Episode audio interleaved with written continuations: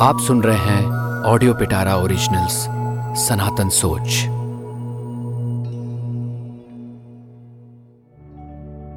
दोस्तों, आपको पता है, अगर इंसान नहीं सुधरा तो कोविड 19 जैसी और बीमारियाँ हमारा इंतज़ार कर रही हैं। ऐसे और भी कई पैंडमिक हो सकते हैं, जो जानवरों से हम तक पहुँचेंगे और हमारा जीवन मुश्किल कर देंगे।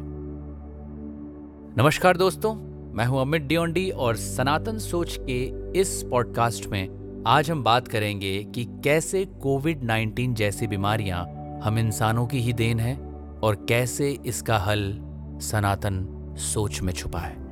सबसे पहले मैं आपको बता दूँ यूनाइटेड नेशंस की एक रिपोर्ट के मुताबिक, अगर हमने वाइल्ड लाइफ को परेशान करना नहीं छोड़ा, खेती के सस्टेनेबल तरीके जिससे एनवायरमेंट को नुकसान ना हो उसे नहीं अपनाया और क्लाइमेट चेंज को सीरियसली नहीं लिया तो जानवरों से इंसानों में फैलने वाली कोविड 19 जैसी और भी बीमारियाँ हो सकती हैं। इंसान ने एनिमल हैबिटेट्स यानी जानवरों के रहने वाली जगहों पर ज़रूरत से ज़्यादा प्रेशर बनाया हुआ है।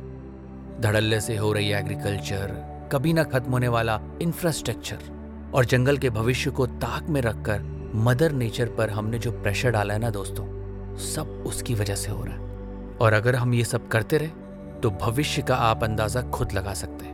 1918 के इन्फ्लुएंजा पैंडमिक का हवाला देके ये बोला जा रहा है कि ऐसा हर सौ साल में होता है, ये कॉमन है। बट नहीं दोस्तों, ऐसा नहीं है। ये भी कहा जा रहा है कि अगर हम नेचुरल वर्ल्ड और ह्यूमन के बीच का बैलेंस नहीं बैठाएँगे तो ऐसे आउटब्रेक्स ऐसे पैंडमिक ऐसे वायरस अटैक्स जो जानवरों से इंसानों में पास ऑन होते हैं, भविष्य में बढ़ते ही जाएँगे। अब मैं आपको बताता हूँ कि सनातन सोच अपनाएँगे तो ऐसी सिचुएशन आने से पहले ही कैसे निपटा जा सकता है? देखिए, सबसे पहले तो हमें शाकाहारी बनना होगा। मीट कंजम्पशन कम ही नहीं, बंद करना होगा। पिछले 50 सालों में एनिमल मीट की ग्लोबल डिमांड 260 परसेंट बढ़ गई है, और जूनेटिक डिसीजेज मीट के ज़रिए इंसानों तक बहुत आसानी से पहुँचती है। लाइफ स्टॉक यानी मवेशियों से इंसानों में जूनेटिक डिसीजेस फैलने से साल में 20 लाख मौतें होती हैं। और अगर हम अपना खान पान सुधार दें तो उम्मीद की किरण दिखती है दोस्तों। नॉनवेज खाना अगर हम बंद नहीं कर सकते तो हम कम तो कर सकते हैं। यह आपके लिए भी फ़ायदेमंद होगा, और आने वाली पीढ़ियों के लिए भी। आजकल कई पेरेंट्स खुद तो नॉनवेज खाना नहीं छोड़ सकते। और तो और बच्चों को दाल चावल बाद में खिलाते हैं, चिकन लेग्स पहले पकड़ा देते हैं। और कई केसेस में ज़बरदस्ती बच्चों को चिकन खिलाया जाता है, जो शायद उन पेरेंट्स को भी नहीं पता उनके बच्चों के भविष्य को खराब कर सकता है। माना इससे आपकी ज़ुबान का स्वाद जुड़ा है, पर यह सोचना होगा, ये धंधा बहुत बड़ा है और हमारी सिर्फ़ आदत खराब की गई है। आपको हमारी बात नहीं माननी, कोई बात नहीं, मत मानिए। कोई विदेशी बोलेगा तो मानेंगे करेक्ट तो नेटफ्लिक्स में एक डॉक्यूमेंट्री है, उसे जाकर देखिए आप द गेम चेंजेस आपको समझ आ जाएगा मैं क्या कहना चाह रहा हूँ, मैं क्या मैसेज कन्वे करना चाह रहा हूँ यहाँ दूसरी सबसे बड़ी बात, हमें पेड़ लगाने होंगे। जितने हो सके पेड़ पौधे लगाइए। ये ना सिर्फ़ हमारा आज बेहतर बनाते हैं, बल्कि भविष्य को भी संवारते हैं। पुराणों में तो स्पष्ट तौर पर लिखा गया है कि एक पेड़ लगाने से जीवन में पुण्य ही पुण्य मिलता है। हमारे पूर्वजों को पता था ट्रीज और प्लांट्स का इंसानी जीवन में कितना महत्व है।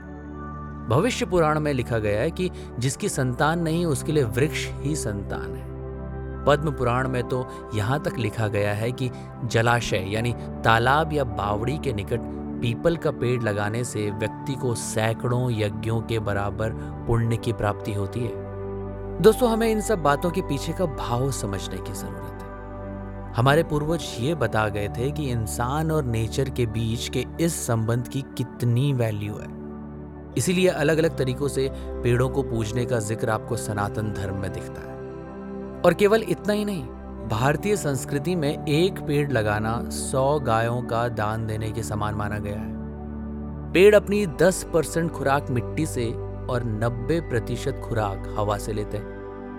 एक पेड़ दिन में इतनी ऑक्सीजन देता है कि चार आदमी ज़िंदा रह सकता है।